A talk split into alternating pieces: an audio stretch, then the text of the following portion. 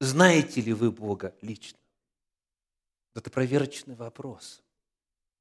Христос пришел возвеличить и прославить закон. Достиг ли Он этой миссии в вашей жизни?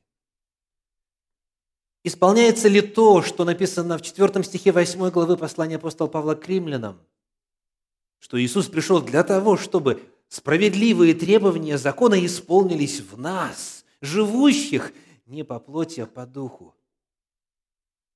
Возвеличивается ли, прославляется ли закон в моей жизни?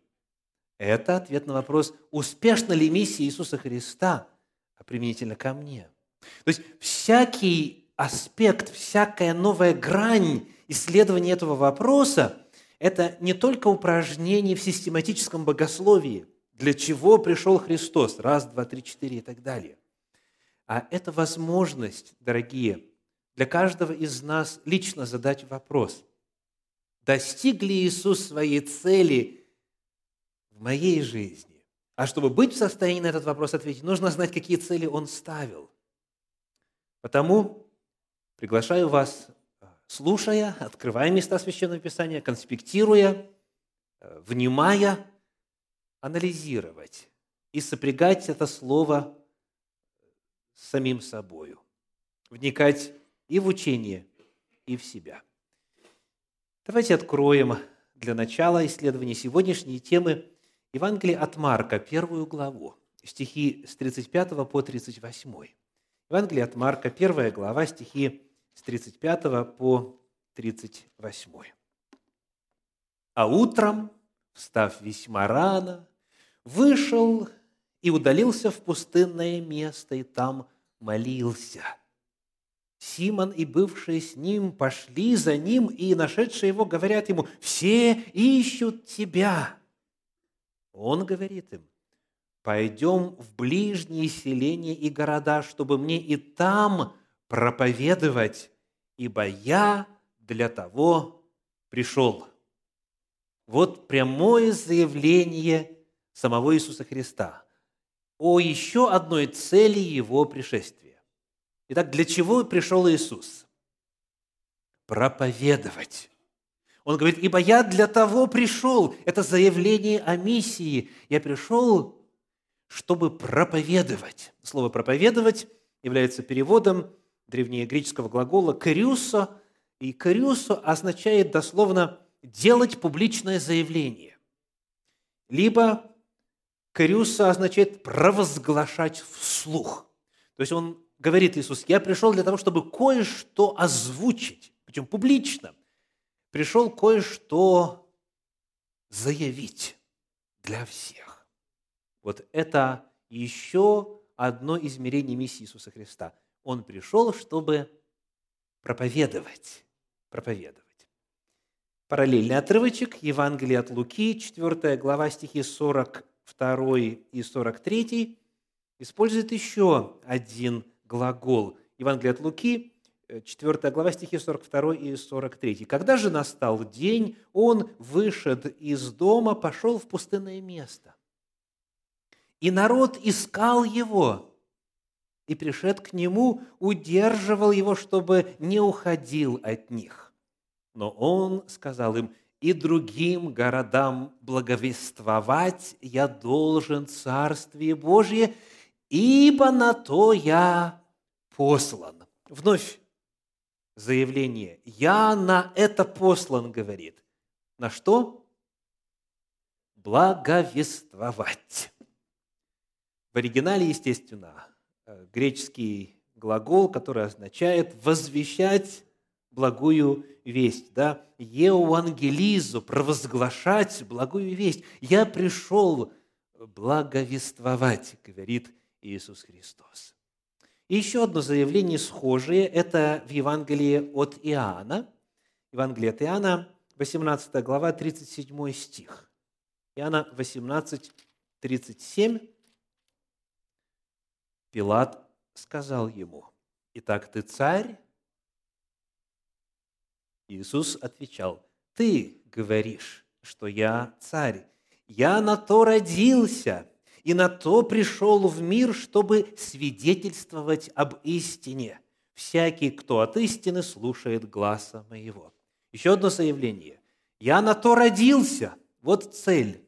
«Я на то пришел в мир». Вот моя миссия. Чтобы свидетельствовать об истине. Свидетельствовать в подлиннике Мартюрео означает дословно подтверждать или удостоверять то, чему человек был свидетелем. Свидетельствовать значит делиться личным опытом, удостоверять нечто на основании личного знания, выступать в качестве свидетеля, давать показания. Обратите внимание, Христос не говорит, я пришел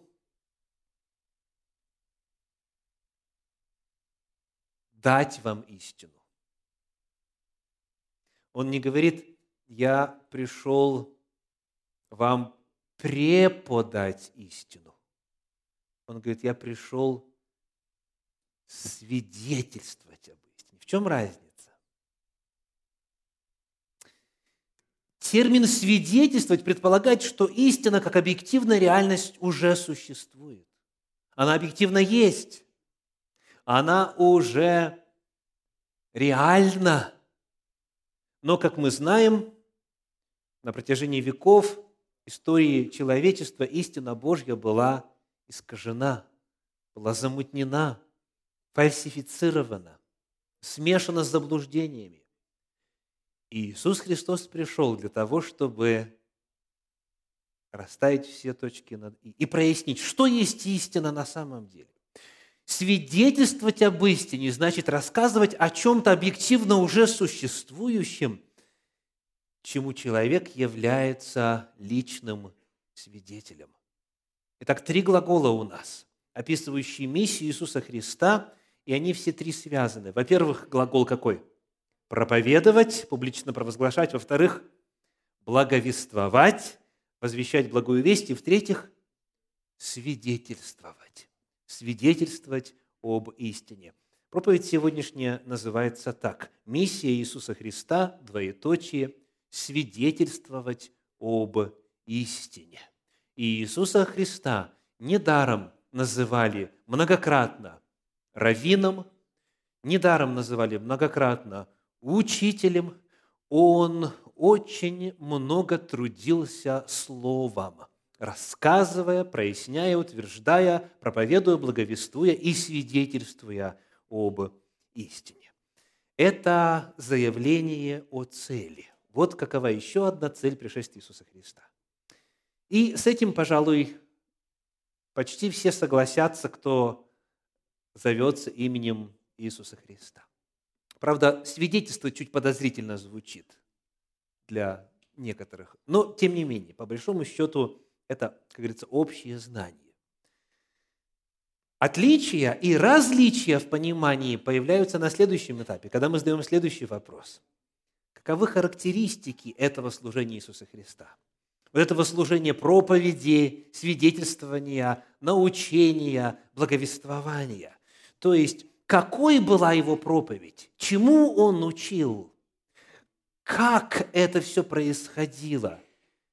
Когда мы задаем вопрос о миссии Иисуса Христа и узнаем, что одна из целей, предвечных целей была свидетельствовать об истине, нам важно удостовериться в том, что наша версия того, что же Он осуществил, Иисус Христос, совпадает с тем, что говорят Евангелие. Итак, как учил – какова природа этого учительского, проповеднического служения, каковы характеристики проповеди, служения, свидетельства Иисуса Христа.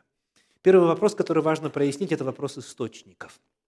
Известно и широко распространено поверье, согласно которому Иисус Христос пришел открыть новые заповеди, новые картины и знания о Боге.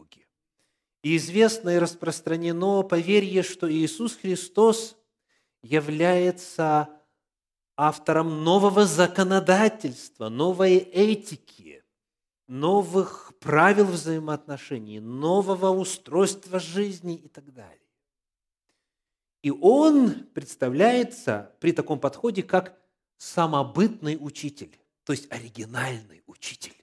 Тот, который своим собственным авторитетом задал новые параметры по многим-многим вопросам. И потому послушать, что сам Иисус Христос говорил о том, откуда Он взял все то, чему учил, каков источник Его знаний, Его проповеди, благовествования и свидетельства об истине, чрезвычайно важно чтобы не вложить в его уста то, чего он никогда не собирался говорить. Итак, послушаем Иисуса. Евангелие от Иоанна, 7 глава, 16 стих. Иоанна 7, 16. Подобных заявлений много. Мы лишь несколько прочитаем в качестве иллюстрации. Итак, Иисус, отвечая им, сказал, «Мое учение не мое, но пославшего меня». Есть ли вопросы по ясности этого заявления? Мое учение не мое, но пославшего меня. Кто это такой, вот этот вот пославший? Читаем в 12 главе Евангелия от Иоанна, 49 стих, 12.49, схожее заявление. «Ибо я говорил не от себя, но пославший меня Отец, Он дал мне заповедь, что сказать и что говорить. Иисус Христос вновь заявляет, что Он здесь посредник. Он получил прямые, конкретные и ясные инструкции, что сказать, что говорить, чему учить? 14 глава этого же Евангелия, стих 24, еще одно заявление Спасителя, 14.24. «Не любящий меня не соблюдает слов моих, слово же, которое вы слышите, не есть мое, но пославшего меня Отца». Есть ли ясность в этом вопросе?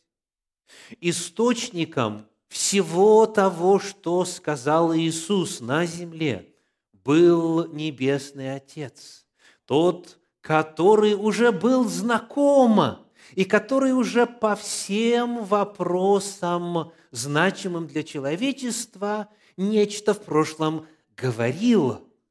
И в послании к евреям это все соединяется красивым образом следующими словами – первых двух стихах. Послание к евреям, первая глава, стихи 1 и 2.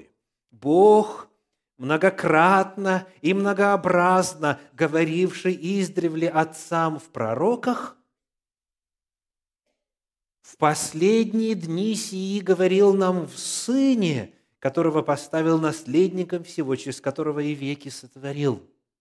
Один и тот же Бог, та же самая личность, которая раньше говорила в пророках многократно и многообразно. Тот же самый Бог говорил в Сыне. Это откровение одной и той же самой личности. Если у кого-то появляется искушение видеть в Иисусе Христе какой-то новый, дополнительный источник Божьей истины, это противоречит тому, что Он сказал о себе и о своем источнике, и о своих источниках. Мое слово не мое, мое учение не мое. Я говорю то, что повелел мне сказать Отец.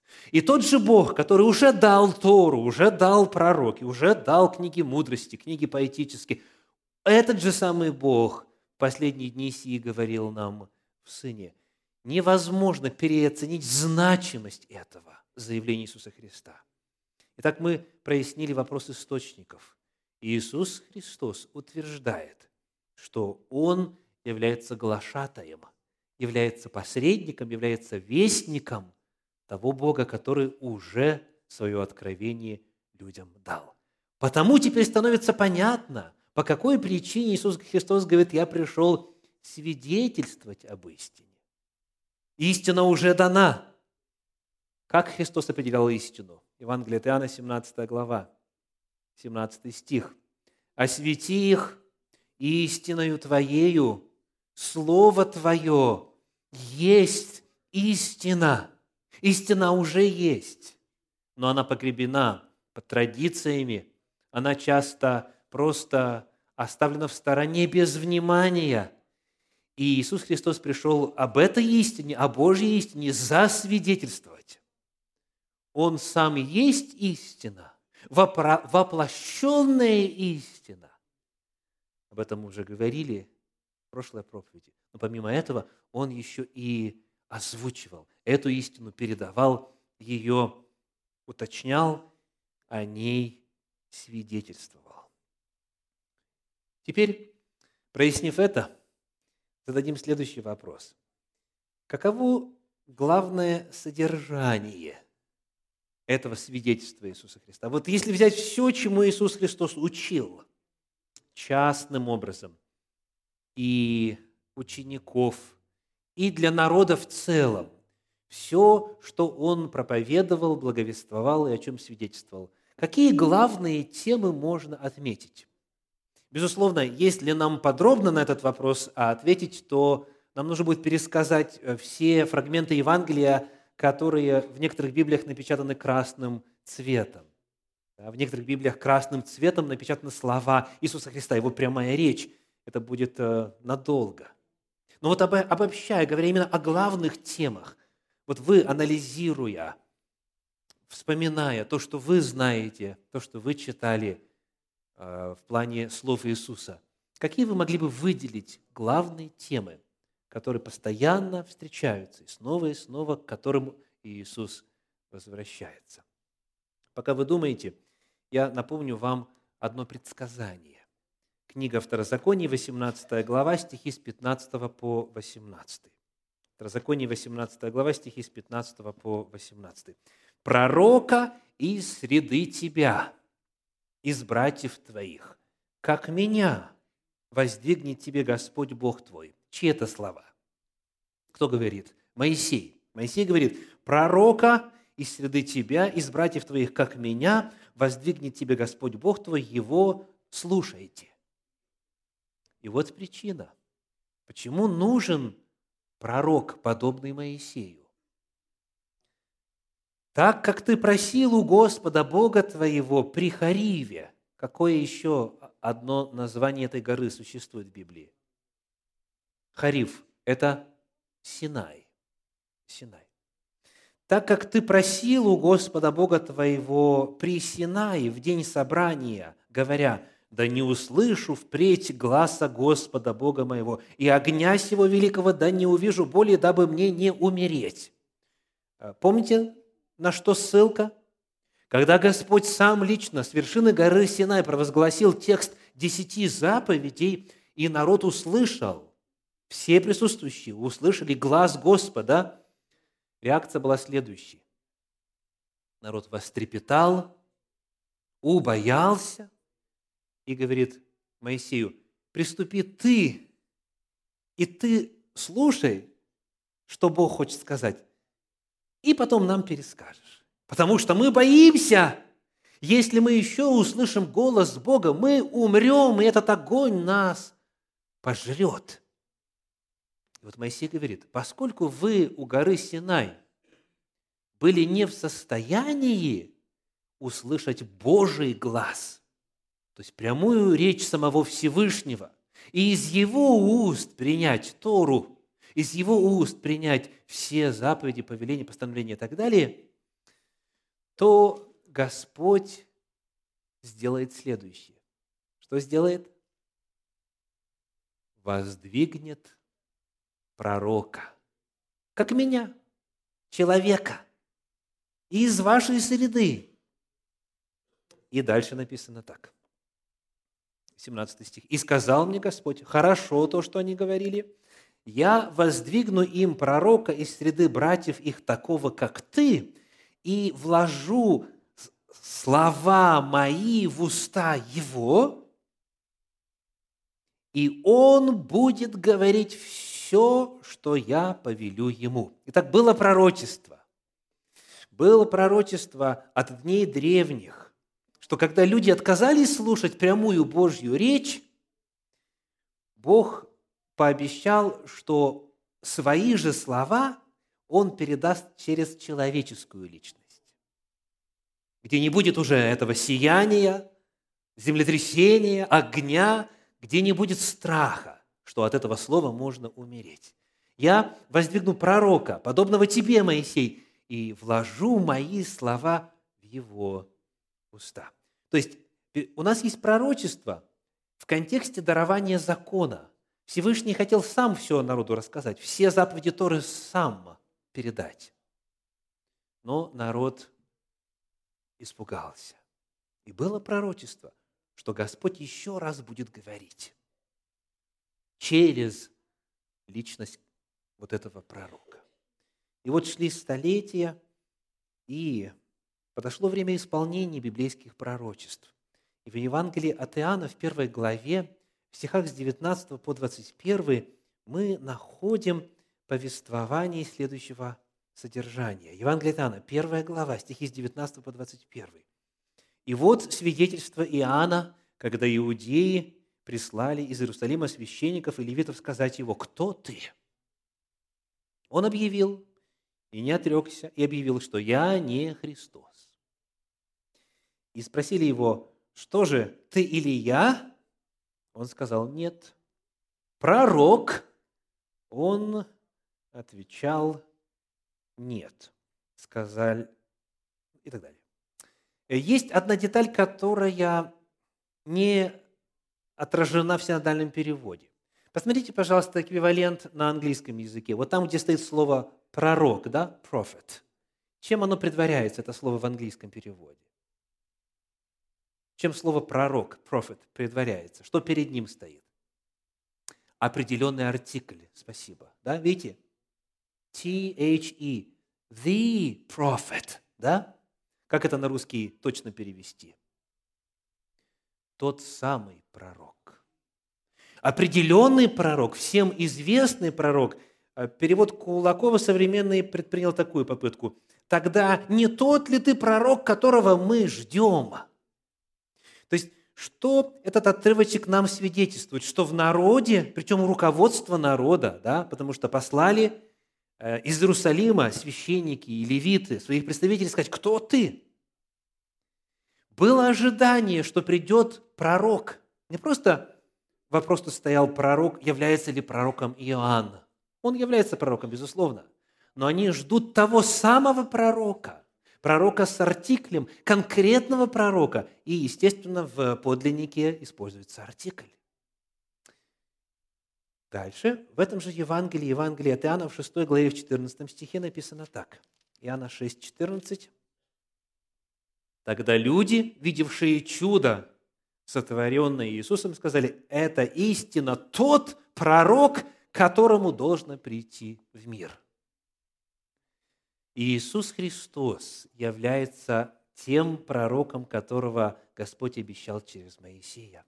Пророка из среды тебя, из среди народа, как меня, говорил Моисей, воздвигнет Господь. И Господь вложит свои слова в его уста – Какие слова Господь вложит? Каков контекст этого пророчества?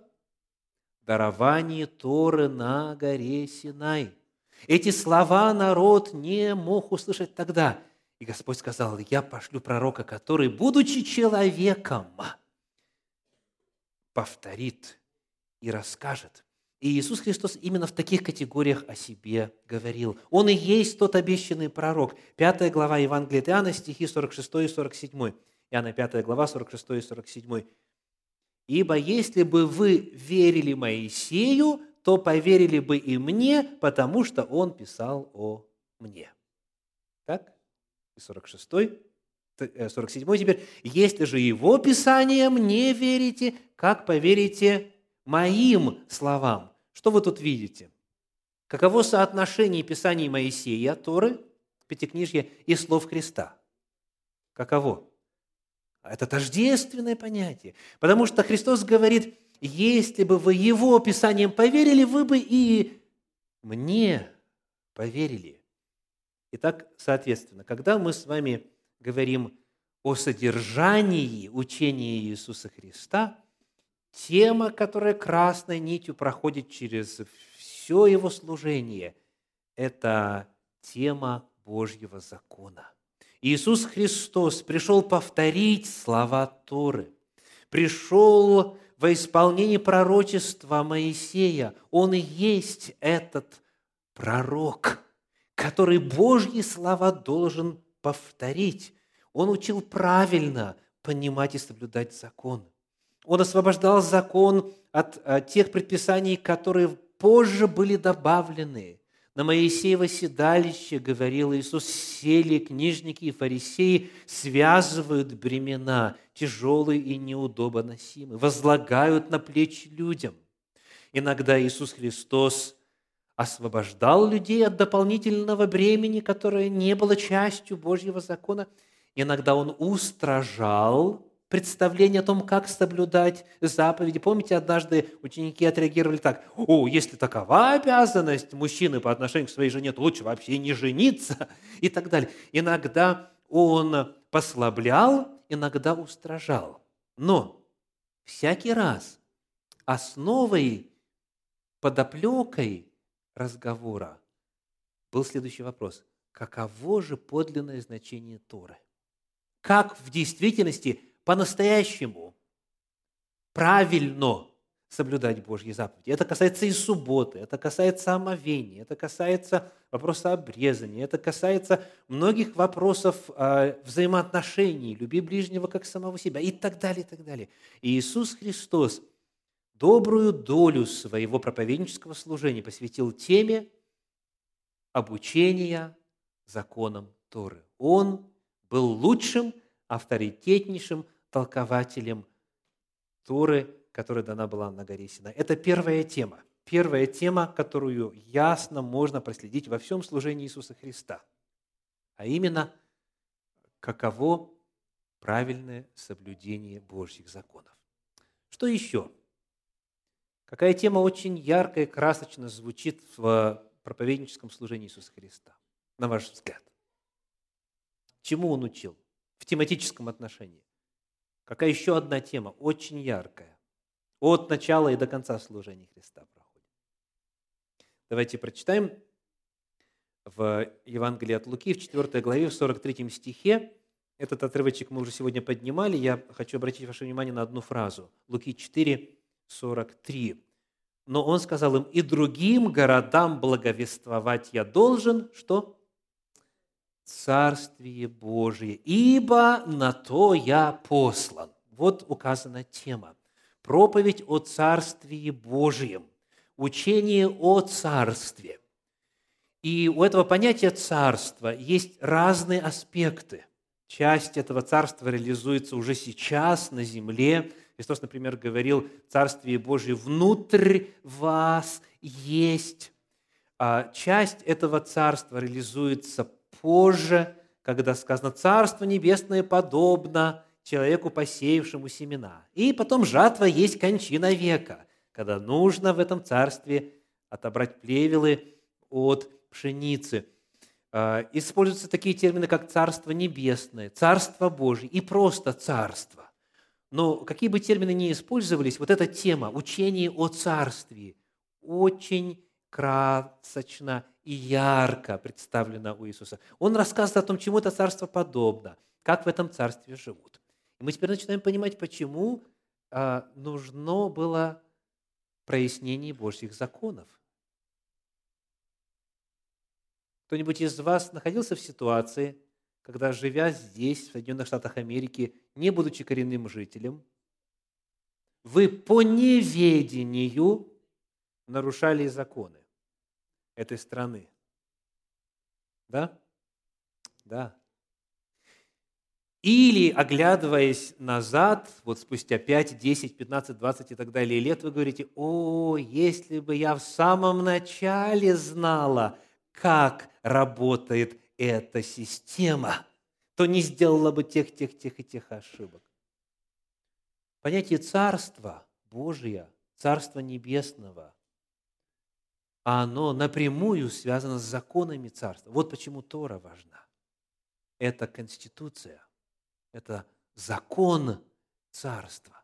Иисус Христос учил природе Царства Божия, о его значимости, о том, какие параметры действуют, о том, чем оно заканчивается, как развивается на земле и так далее. Евангелие от Марка, 1 глава, стихи 14 и 15 на эту тему говорят так. Марка, 1 глава, стихи 14 и 15. После же того, как предан был Иоанн, пришел Иисус в Галилею, проповедуя Евангелие Царствия Божия и говоря, что исполнилось время и приблизилось Царствие Божье, покайтесь и веруйте в Евангелие. Итак, первая тема в учениях Иисуса Христа – это тема Торы, заповедей Божьих, законов Божьих. Вторая тема – это тема царствия, учения о царстве. И третья тема уже кратко была представлена в только что прочитанном отрывке. Какая тема? Призыв к покаянию, возрождению, исправлению и преобразованию. Вот, например, мы читаем в пятой главе Евангелия от Луки, 31 и 32 стих. Луки, 5 глава, стихи 31 и 32. Иисус же сказал им в ответ, нездоровые имеют нужду во враче, но больные. Я пришел призвать не праведников, а грешников к покаянию. А слова «я пришел» – это заявление о миссии. Вот моя, моя цель, вот для чего я явился. Я пришел призвать к покаянию.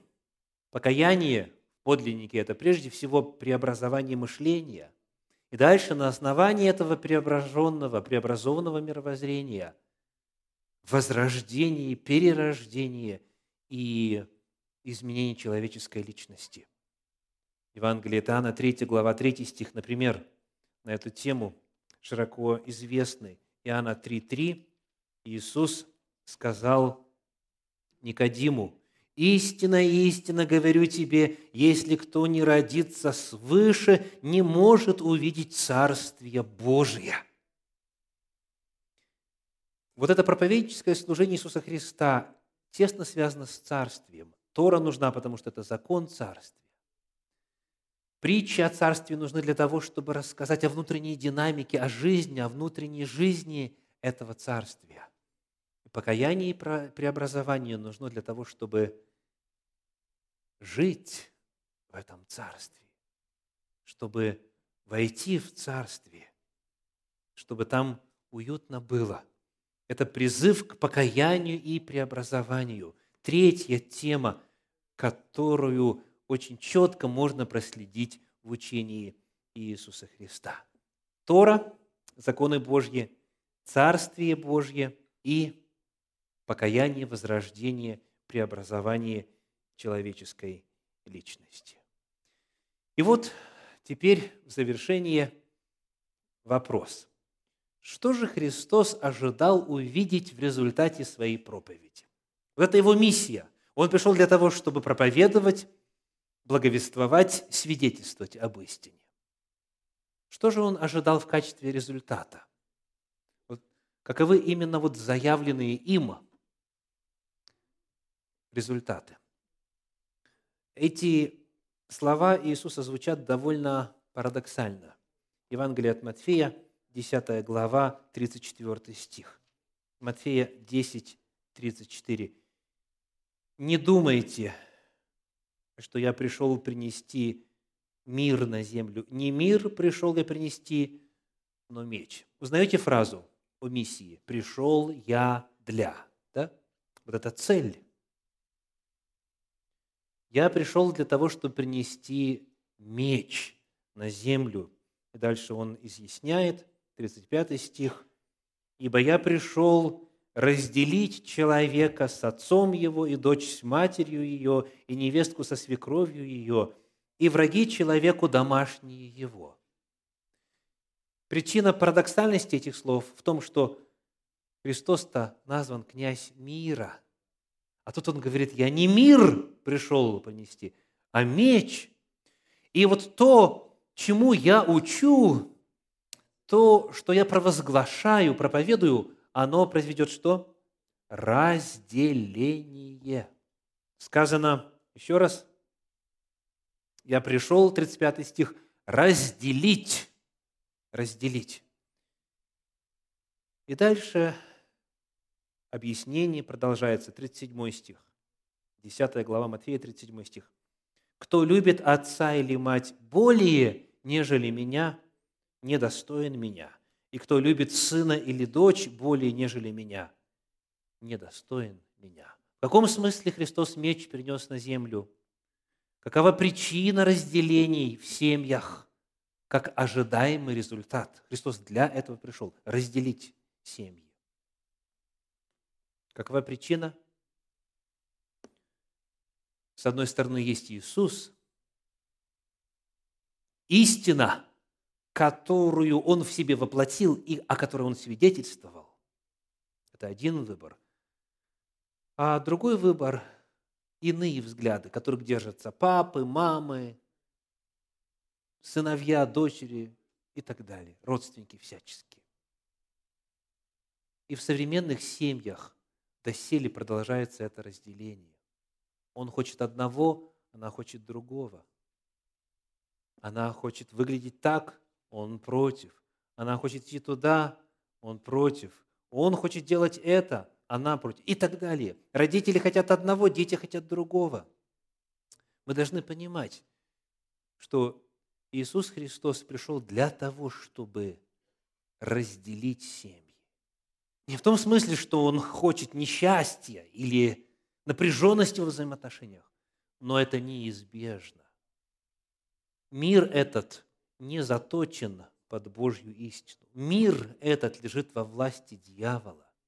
Понятия, традиции, представления, стремления, похоти, они радикально противоположны Божьей истине. И поэтому тот, кто встает на сторону Иисуса Христа, на сторону Его учения, на сторону Его истины, на сторону Божьего закона, он, к сожалению, всегда найдет тех, в ком лице встретит непонимание, неприятие и будет разделение. Вот поэтому, дорогие, всем семьям очень важно всегда совершать дополнительную проверку. Почему я так думаю? Почему я так считаю? потому что так написано, или потому что мне так хочется, или потому что у нас так было принято, или потому что так выгодно, или, может быть, в силу чего-то еще. Ради меня и Евангелия, говорит Иисус. Вот ключевой вопрос. Кого ты больше любишь? На эту же тему в Евангелии от Луки в 12 главе, в стихах с 51 по 53. Луки 12 глава, стихи с 51 по 53 Думаете ли вы, что я пришел дать мир земле? Нет, говорю вам, но разделение. Ибо отныне пятеро в одном доме станут разделяться, трое против двух, и трое против, и двое против трех. Отец будет против сына, и сын против отца. Мать против дочери, и дочь против матери. Свекровь против невестки своей, и невестка против свекрови своей, и так далее. Христос заявил об этом разделении как об одной из целей. Он ожидал, что если к его словам отнесутся всерьез, то не будет того, чтобы все было тихо и гладко.